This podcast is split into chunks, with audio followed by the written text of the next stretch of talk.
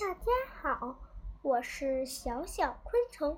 今天我来给大家分享一个快板故事，名字叫做《新龟兔赛跑》。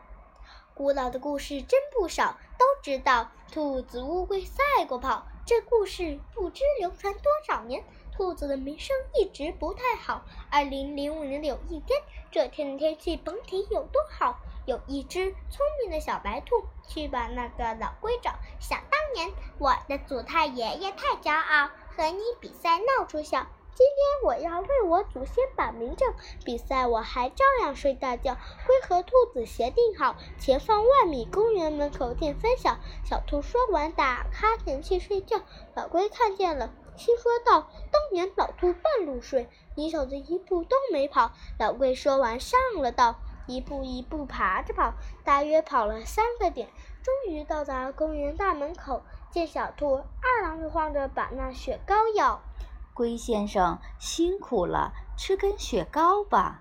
你的记录被我打破了。老龟纳闷问小兔，小兔说：“都啥时代了，你还不变招？我是打的来的，你可管不着。”